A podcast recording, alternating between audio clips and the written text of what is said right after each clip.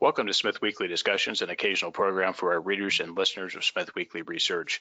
Please note this program is a private discussion and everything contained herein is for entertainment and educational purposes only. With that, we hope you're in a comfortable position, along with your favorite beverage, to enjoy the discussion. We remind our audience to examine the show notes attached to each of our shows to better understand how our program functions. Before we get into our discussion, we want to say thanks for questions coming from our audience at Smith Weekly, including Jackie A. and Brent S. Murray Hill is our guest today. Murray is Managing Director and CEO of Marenica Energy, a uranium explorer with focus on projects in Namibia and Australia. The company also holds uranium upgrade process technology. The company is listed on the Australian Securities Exchange under the symbol MEY, and also on the US OTC markets under the symbol MARXF. Murray, thanks for coming on the show. Thank you. Well, Murray, why don't you give the audience your background and past experience in the uranium sector? So I'm a metallurgist by profession. I was consulting to extract resources on the HUSAB project in Namibia for about 6 years. Prior to that being sold, I've done some consulting for the Berkeley project in Spain, and was consulting to Marenica Energy when we looked at the possibility of upgrading the ore, and subsequently became CEO and then MD.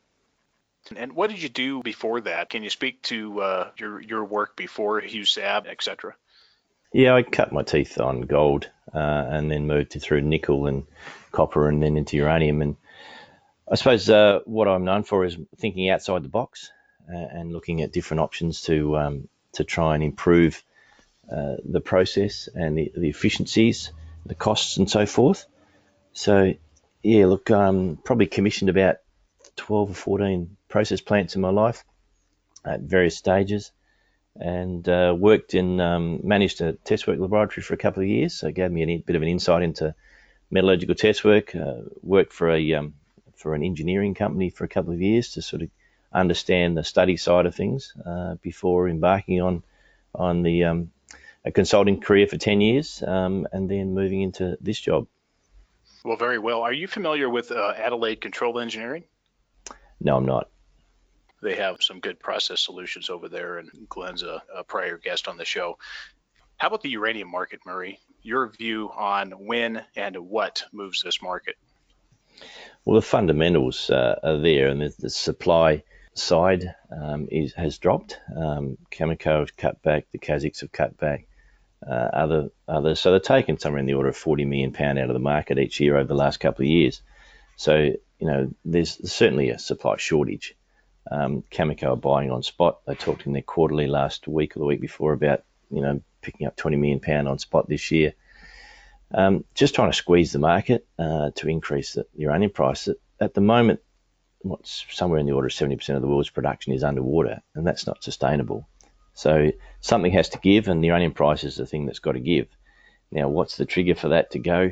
I think the Section 232 in the States has sort of delayed things a little bit, put a little bit of confusion in the market, in the utilities' mind as to what's going to happen. And with the US consuming sort of 25% of the world's production, their stocks are dropping while they're waiting to see what the US government decides.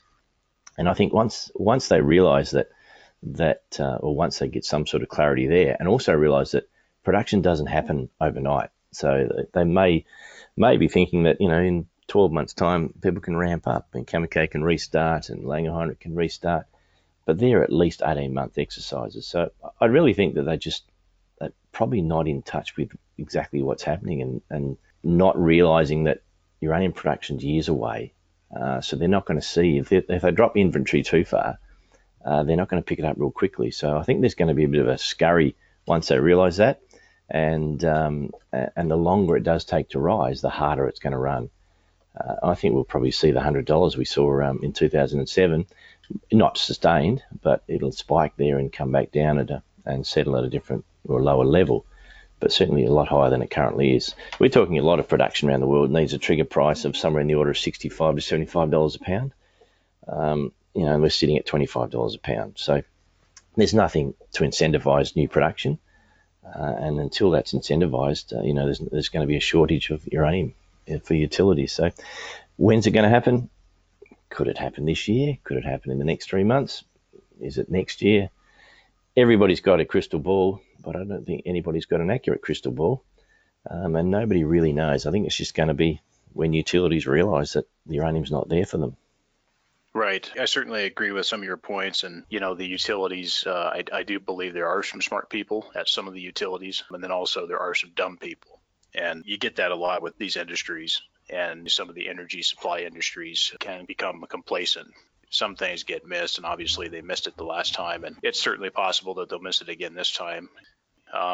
I think that the long-term contracting will eventually be the key to really driving this thing forward. I think really all the rest of this stuff at this point, and over a couple of years, even my opinion has changed to some degree, that things like 232, things like Japan restarts and these things are really kind of a sideshow, if you will. And the main event is certainly the long-term contracting cycle. So we'll see how that goes. Well, tell us about your company, Murray. It's an interesting company name. Give us a quick overview of the company. So the company name goes back to the farm in Namibia, which the main deposit that Marenica held a few years back. That was the name of the farm that the deposit's on. So that's where the name originated. The company is it's ASX listed, as you said before. It's a very active company. We're actively exploring in Namibia. And we've got the largest land holding for nuclear fuels over there. And we're successfully exploring. I'll go through some results in a minute. And we've just done an acquisition in December last year for £48 million of 859 ppm U308 in Australia. So we've got some work to do on those to add value to those through our smarts. And we've, as you said before, we've got this upgrade process, which is a differentiator between us and our peers and significantly reduces the cost base. And sort of going back to Marenica itself, we are a small company. There's 2.5 of us in Perth. We've got a manager in Namibia and then consultants in both Namibia and Australia, both geological consultants, guiding us on our exploration program and acquisition program. So a very, very small company, low cost subsequently. And we understand it's difficult to raise money in this uranium market. So we conserve our cash and spend it very wisely. Well, can you talk a little bit about the capital structure for us? How long do you see that the current cash will last you guys? And then also what key backers are on the share roster? So we've got 117 million shares on issue, so a low number of shares, tightly held. With the top 50, I said the top 20 hold about 50%. My personal holding through my wife and I is we're the 6th largest shareholder, so we're invested in the story. Our largest shareholder is 9.9%, a Chinese company called Hanlong, and then sort of some high net worth individuals in amongst the top 20 as well. So quite tightly held stock at the moment. And the cash is about 1 million at the start of the year. We've got some expenditure commitments around the Australian assets. We're probably looking at raising, and we don't want to get that cash down too far before we start raising. So probably somewhere in the next quarter. Okay. And Murray, what percentage of the shares does management own specifically, and how much do you own, and at what price? We're all about. I think that we've got about 3.5% with the management and directors. Well, I've got about 2.5% of those. Most of us are set somewhere around the 10 cents and even higher. Some of the purchases I made prior to that were 14 and 17 cents, and the current share price is sitting at 7. So we're set a little bit higher than the current share price. And Murray, can you speak to your approach on compensation? I know compensation is certainly an issue that a lot of investors look at or should be looking at. Can you speak to your compensation specifically, how you approach compensation, and how are you keeping a lid on general and administrative costs?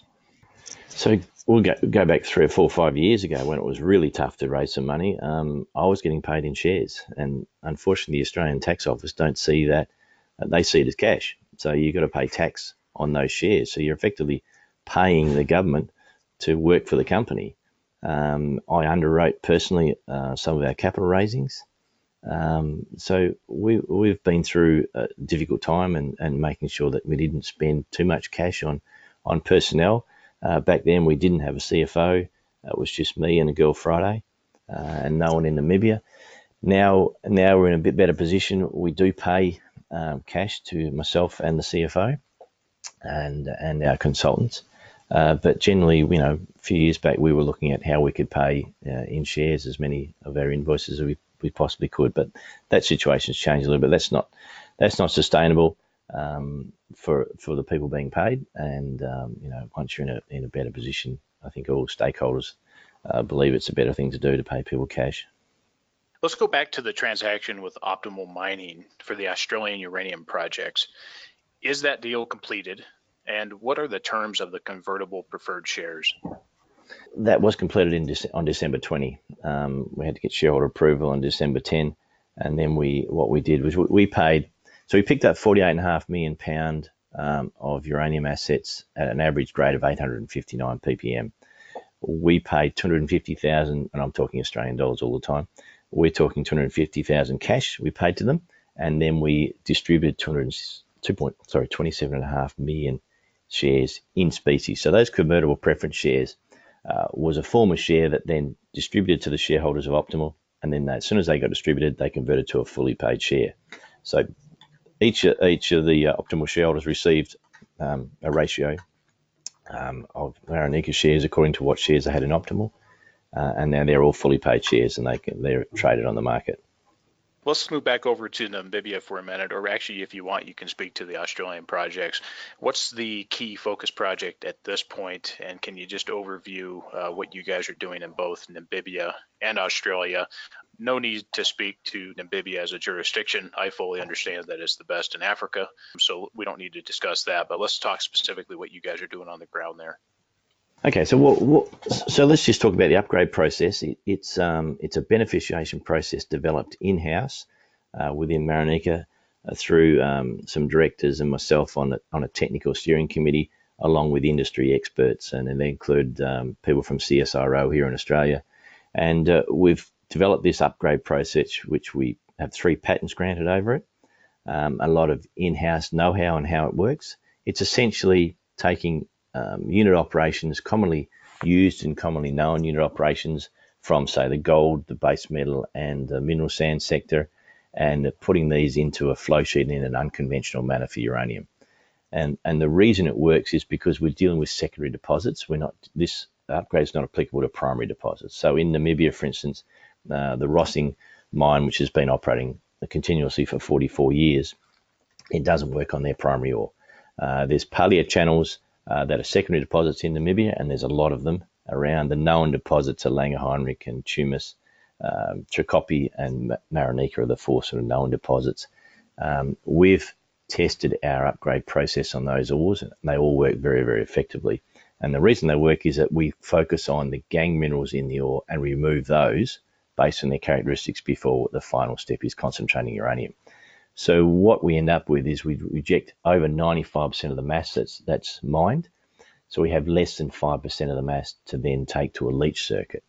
Now on the Marenica deposit, which is only 100 ppm roughly, we can reduce that mass to 1.5%.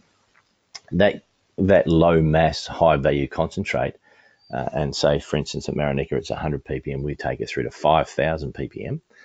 That concentrate can be taken off site and leached at say Rossing, have been there for, as I say, 44 years. So they've got an established leach circuit, established uranium refinery, established reagent corridors, transport corridors, and a tailings dam. We wouldn't have to build that at Marenica, so that reduces our environmental footprint.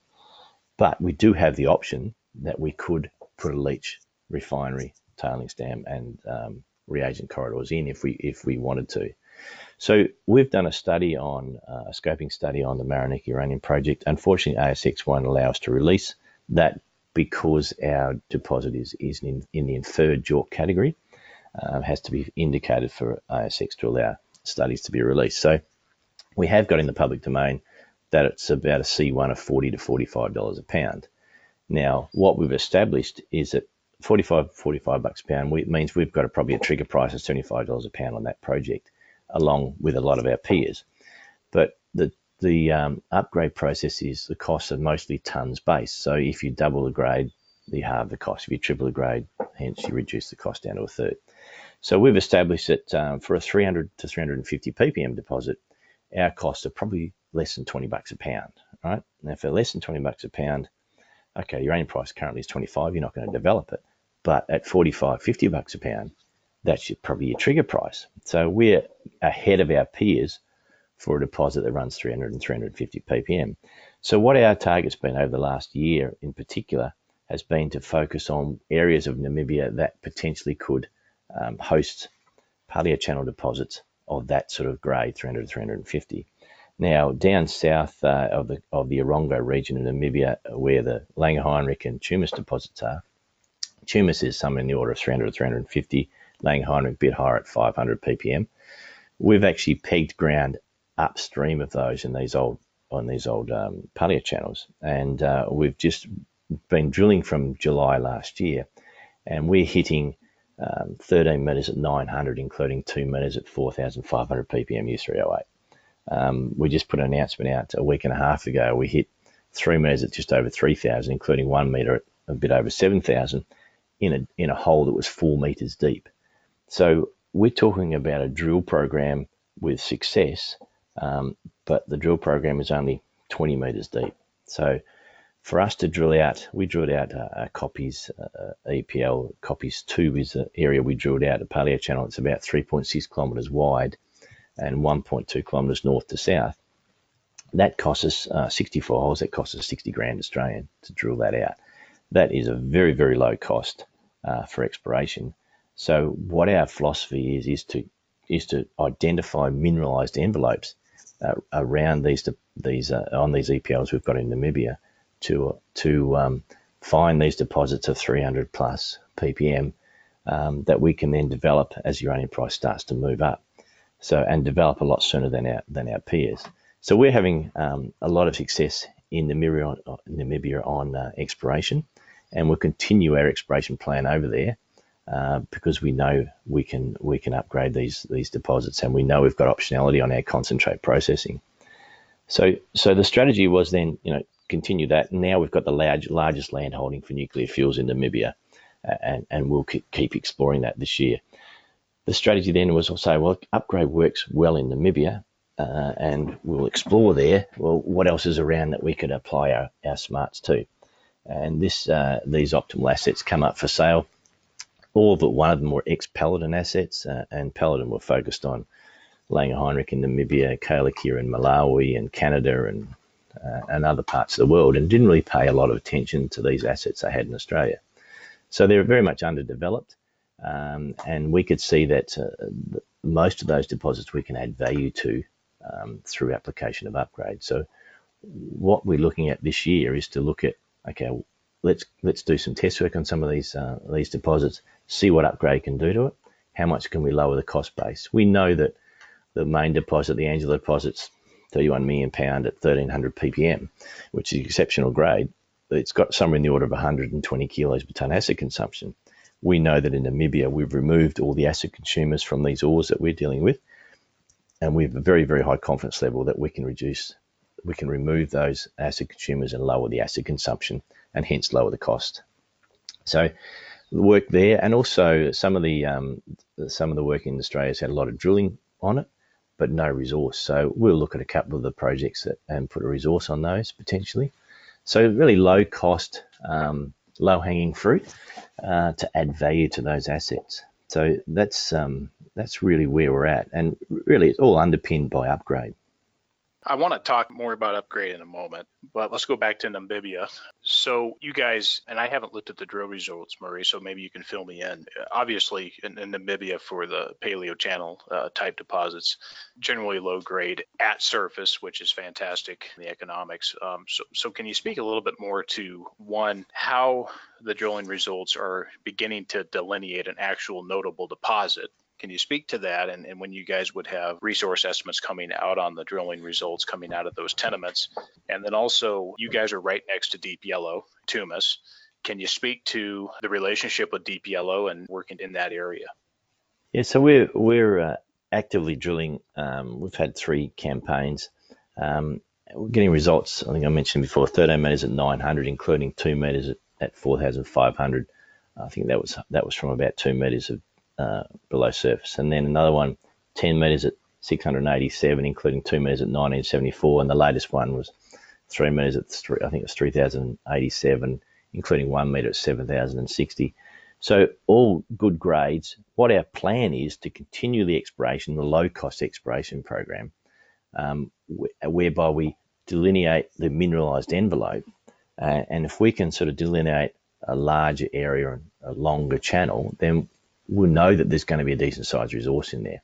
So rather than go in and drill resource now on a grid pattern, and spending, maybe $1 million or so dollars on that, we'd much rather conserve our cash, define the mineralized envelope, and then when the uranium price starts to move, come back in and resource drill it. So the area at Koppies 2 at the moment is 3.6 kilometers by 1.2 kilometers. To go and resource drill that, you're probably looking at 2 to 3 months. So if the uranium price moves, you kick off a study, the first thing you'll do is go in there and resource drill. So you'll have the money to do it then. At the moment, we're better off spending money, a small amount of money, on an advanced exploration program trying to define the area as opposed to trying to define the exact number of pounds in there. So that's our strategy. We've talked to our major brokers here in Australia about that strategy. I did a roadshow over the East Coast last week and talked about that, and that was well received.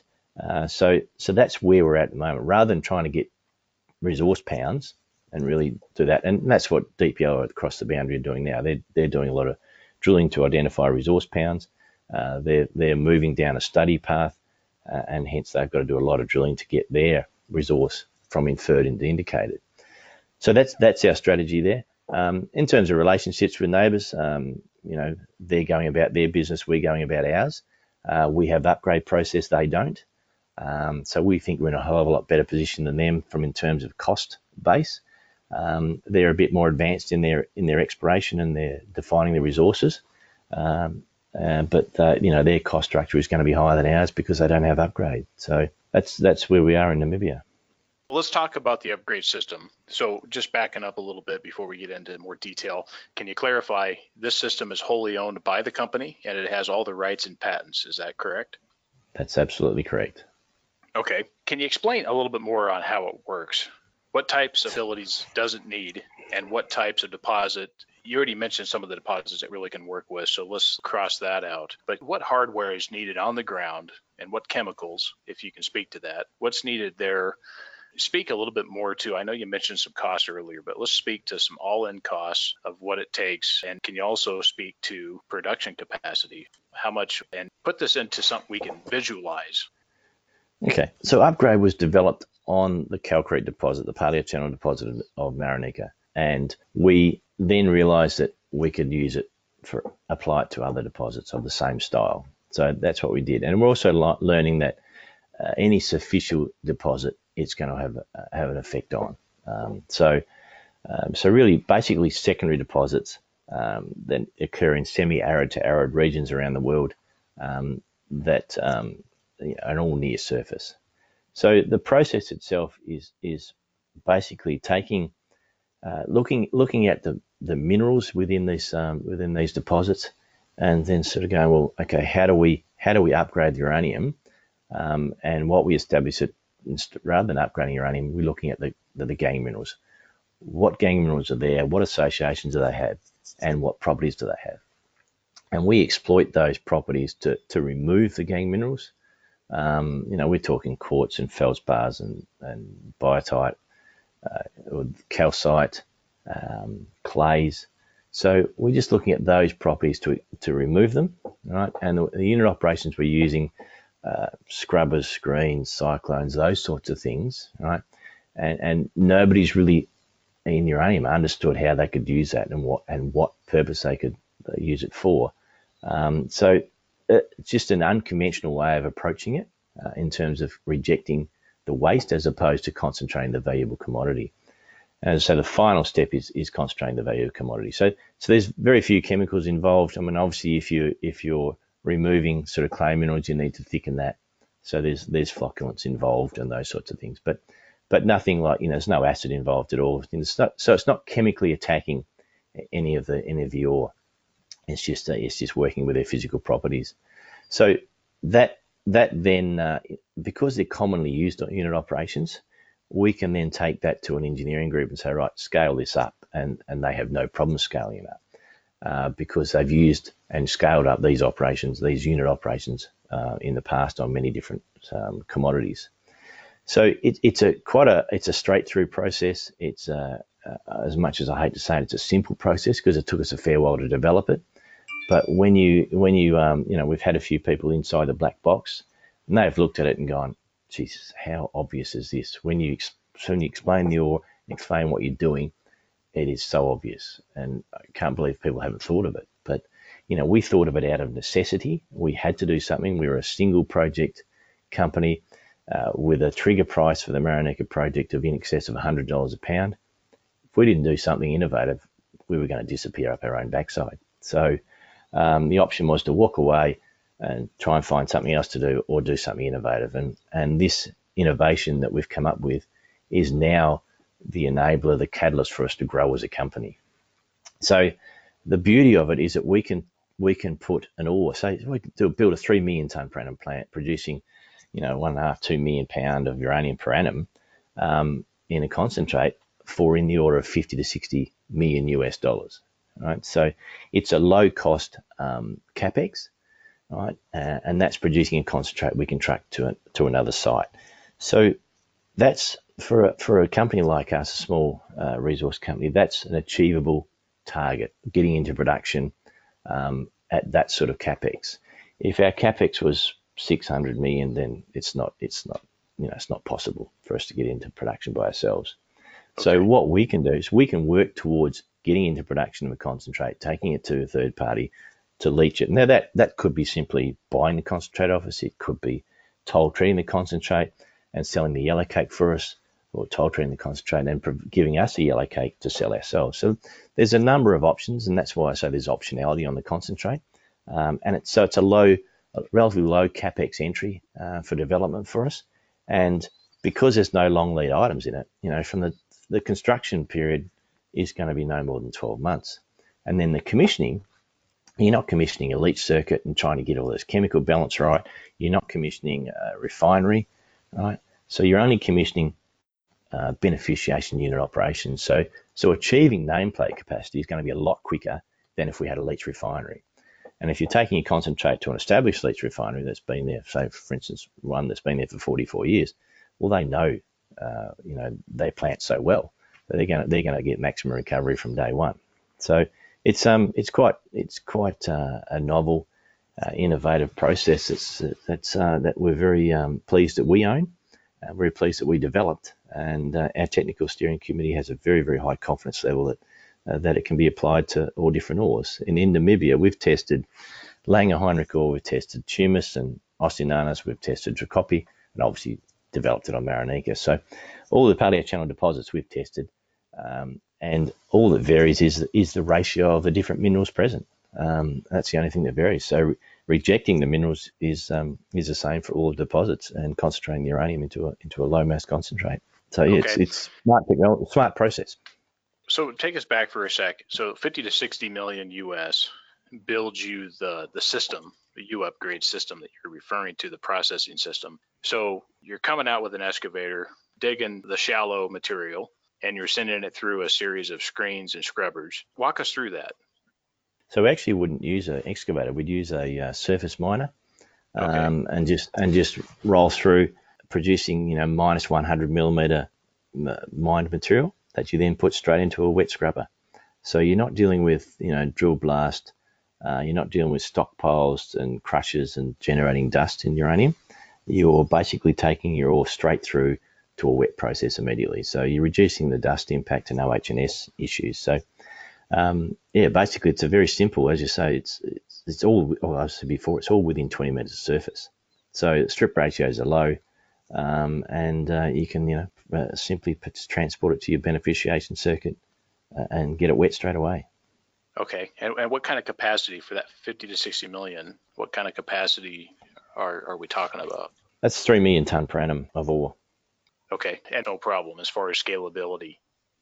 No, not at all. That's no issue at all. In any engineering group in the world could scale these unit operations. We may have to do a pilot or a demonstration plant because it's a new process, right? But that depends on the investors at the time. Okay, and as far as licensing at the site, no issue? No issue, no.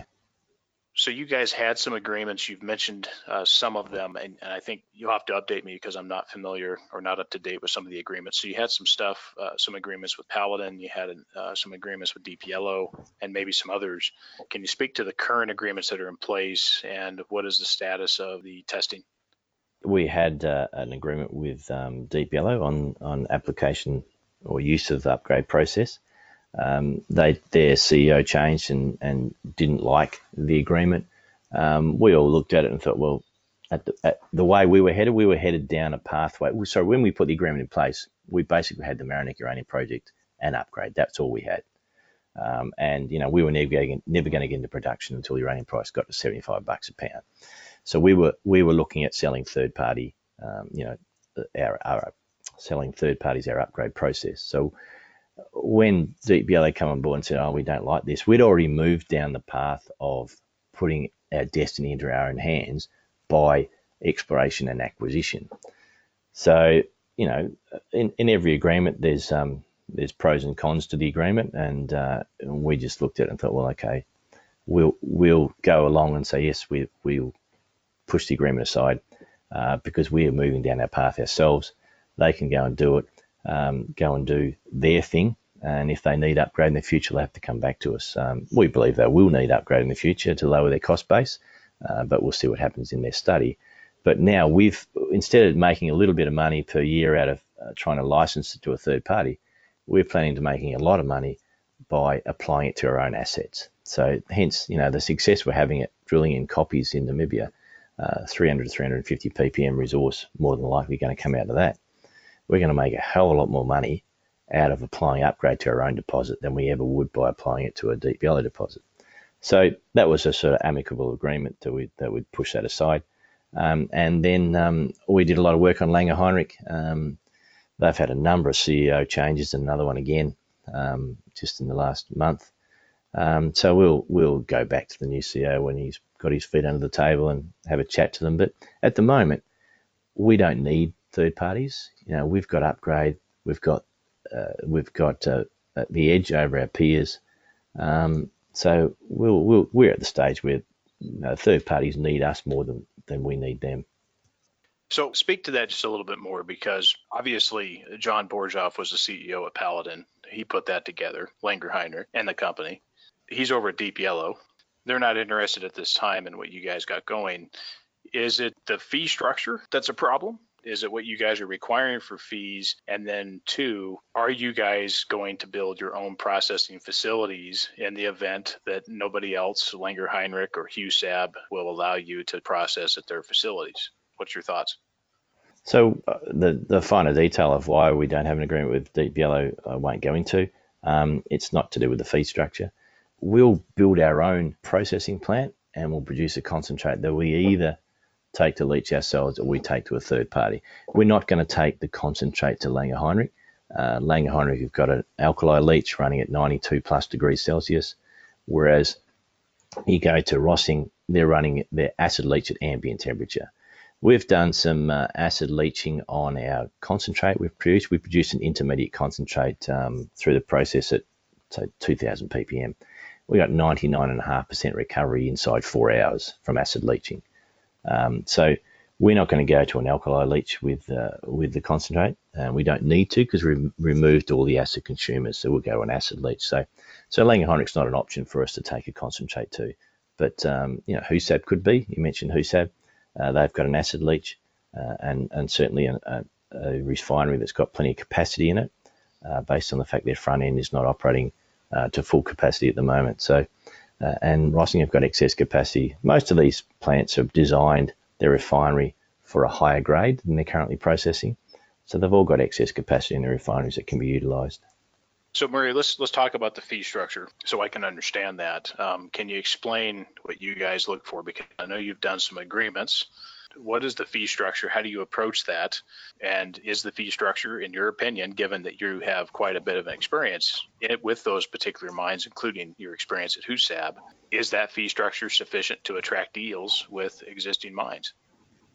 I don't want to focus too much on the fee structure because it depends on the client or the third party. You know, if you're dealing with a large company, you may be a one-off payout.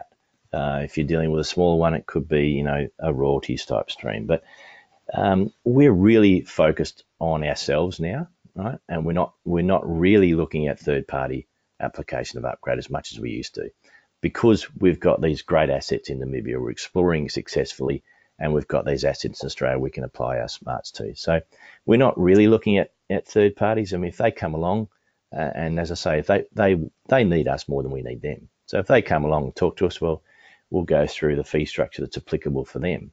But there's a lot of options for a fee structure, and you know, anybody can look up the internet and go, well, how do we get value out of it? And it's just a function of how much value add, right? And you might go for a percentage of that value add.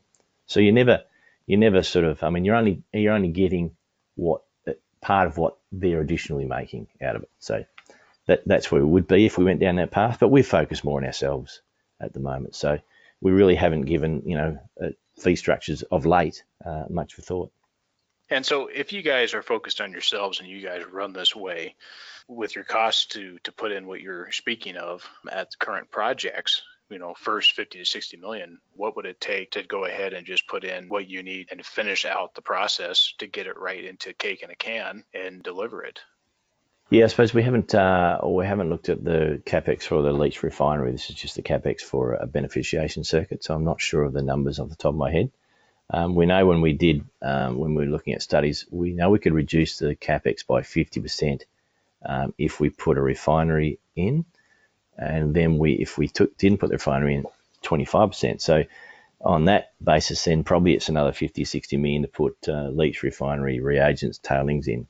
So you know, if you built your own, you're looking at 100, 120 million for your own leach refinery as well as your beneficiation circuit. Okay, so complete, we're talking 120 all in. 100, 120 all in, yeah. If you produce yellow cake on site, that's right. Correct, US. Okay, very interesting. And can you speak to the capacity based on what you said there? Yeah, if it's 1.5 to 2 million pound per annum is what you'd be producing out of that plant. Very well. So what are the plans for the company in 2020, Murray? Can you just speak to what you guys are going to be working on? Well, the plan is to continue exploration in Namibia. We're having a lot of success. We just made an announcement last week about what we'd achieved from the last drill program. And we've also done some EM, ground EM, which we've identified the channel is actually wider in the east than we first thought. So we'll continue to do that EM next week and plan a drill program around that. Then we'll start moving into the adjoining EPL. We're just waiting for environmental clearance, so we'll get that hopefully in the next couple of months, and then we'll start moving into that EPL. And there's another couple of EPLs we've got that are significantly larger than Koppies that we'll move into exploration. So really spending a small amount of money trying to identify uranium mineralization. And one thing I will say is that back in the 70s, General Mining was a company operating in Namibia on a uranium exploration. They found the Langer Heinrich deposit, and they've identified a lot of prospective exploration targets on these EPLs we've picked up, which is one of the reasons why we picked them up. So we'll be going looking at those and putting a bit of EM on it and some drilling around it. But we know that, you know, 60 holes or 64 holes cost us $60,000. So, you know, $1,000 a hole on average. That's pretty low-cost exploration. I don't think you'd have too many people you talk to that can say they drill a hole for, on average, $1,000, because most of them are drilling 200, 300 metres. So we're looking at very, very shallow exploration, low-cost exploration. So we'll continue to do that in Namibia this year. Then in Australia, we'll look at adding value through application of upgrade and putting resource estimates on some of these the extensive drilling that's been done in a few of the projects. Murray, if you guys focus on your Namibian assets is really the focus for building out a project here and producing yellow cake, if that's the route you guys go, have you started conversations with utilities as far as supply offtake agreements or long-term contracts? Or do you see that your guys' projects would be amenable to just selling in the spot market? No, we're not at the stage to talk to utilities yet. You know, once we get a resource, once the uranium price starts to move, we drill out the resource around the Koppies, and we find it's, 300 to 350 ppm range.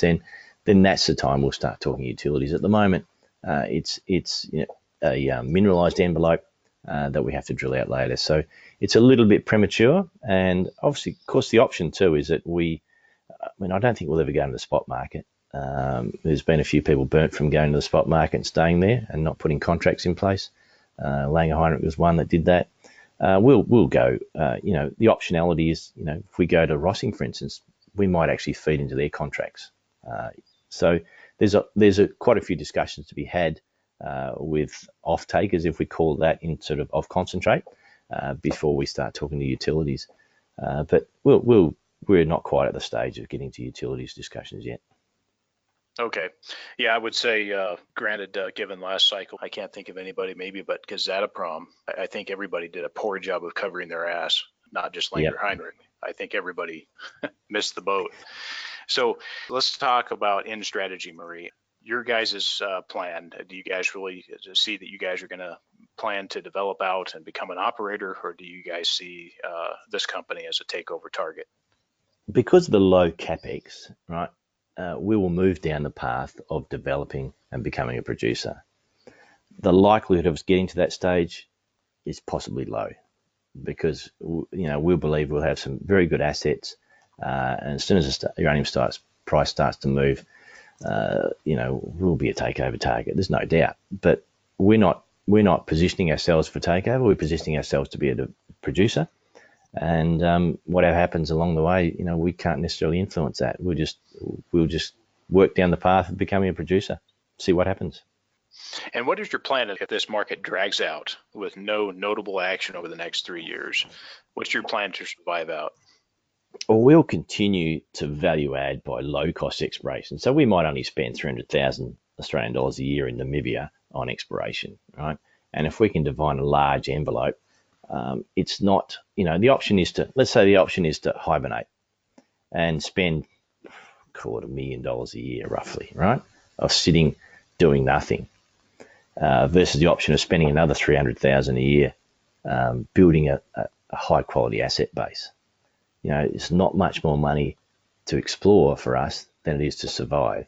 So our strategy has been continue to be proactive, right, and build the company up based on the upgrade process and successful exploration and acquisition, as opposed to sitting there waiting for the uranium price. So yeah, if it takes 3 years, it's going to be tougher, right, to last that long.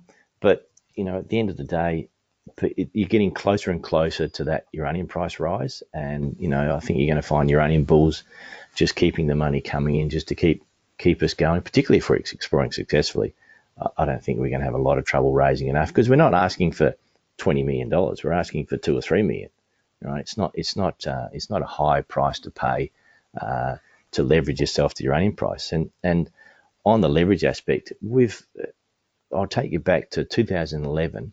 After Fukushima, right, this is, uranium price was $50 to $55 a pound. The HUSAB project that Extract held was sold for $4.50 US a pound. So call it somewhere around the $6 Australian a pound.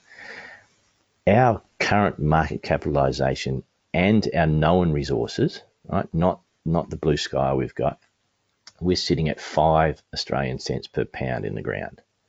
So I'm not suggesting we're going to be the $6 that HUSAB was sold for, but I'm suggesting that we've got an extremely high leverage to the uranium price. Any uranium price move, we're not going to be 5 cents a pound. We're going to be a lot more than that, whether it could be 50 or $1 or more. So, we're building a leverage to the uranium price by acquisition. And the more we explore, essentially the lower our value per pound is, because, if we go and put 40 or 50 million pounds somewhere in the Namib desert, east of where Koppies, east of where Deep Yellow just added £60 million, you know, our valuation is going to be extremely low, and our leverage to own price is extremely high. So that's what we're really working towards, and I believe we'll get the support to keep us going if the uranium price takes 3 years to go up. But I don't think it's going to take 3 years. It's just getting too close to the point where these utilities are going to have to do something. If the price of uranium is $40 a pound, what would you guys do at that point? That's a good question. If the uranium price is the uranium spot price is $40 a pound, the contract price is going to be $50. Roughly. So it's a good question. It depends on what our assets are at the time, how much we've actually added in terms of resources in Koppies and other EPLs in Namibia. Yeah, interesting question. I don't know the answer because we're not in that situation yet, but quite possibly, you know, putting, you know, contracts in place and working towards development. So why should potential investors who are listening use Marenica as one of their uranium exposure vehicles? What would you say to them? We're geographically diverse. We're in the best place to be in the last uranium boom was Namibia, and that's where our blue sky is.